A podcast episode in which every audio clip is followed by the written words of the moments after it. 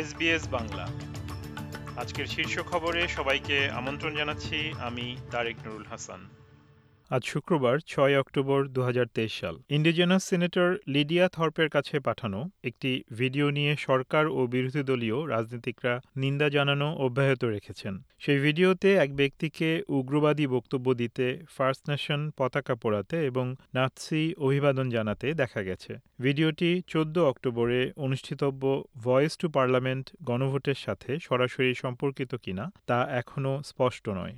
প্রধানমন্ত্রী Anthony Albanese বলেছেন যে, ভয়েস টু পার্লামেন্ট প্রতিষ্ঠিত হলে তা জাতিকে বিভক্ত করবে না, বরং সব সম্প্রদায়ের মানুষকে এটি একত্রিত করবে। তিনি বলেছেন যে, গণভোট সম্পর্কে প্রচুর ভুল তথ্য ছড়ানো হয়েছে এবং ভোটাররা যেন সতর্কতার সাথে নিজেরাই সঠিক তথ্য খুঁজে নেয়, তিনি সেই আহ্বান জানিয়েছেন। ভিক্টোরিয়া স্টেটের পূর্বাঞ্চল জুড়ে বন্যার পানি বেড়ে যাওয়ায় ঘরবাড়ি ও কৃষি জমি রক্ষার জন্য জরুরি সেবাকর্মীরা লড়াই চালিয়ে যাচ্ছেন। টমসন নদীর পানির স্তর বেড়ে গিয়ে শুক্রবার সকালে বড় ধরনের বন্যা হওয়ার আশঙ্কায় সেখানকার মানুষদের নিকটবর্তী নিরাপদ স্থানে চলে যেতে হতে পারে বলে সতর্ক করা হয়েছে।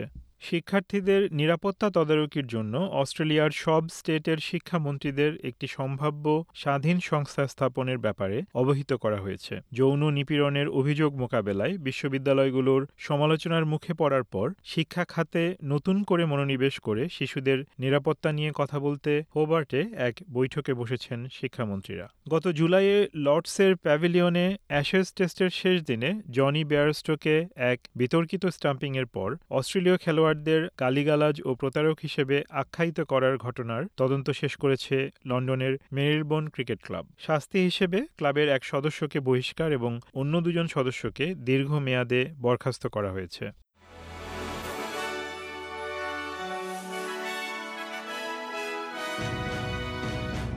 শ্রোতা বন্ধুরা এই ছিল আমাদের আজকের শীর্ষ খবর। এসবিএস বাংলার প্রতিদিনের সংবাদ নিয়ে আমাদের আরও পডকাস্ট শুনতে ভিজিট করুন SBS dot com dot AU slash Bangla. বিদায় নিচ্ছি, আমি তারেক নুরুল হাসান। সবাই সুস্থ থাকুন, আনন্দে থাকুন। আমাদেরকে লাইক দিন শেয়ার করুন, আপনার মতামত দিন। ফেসবুকে ফলো করুন এস বাংলা।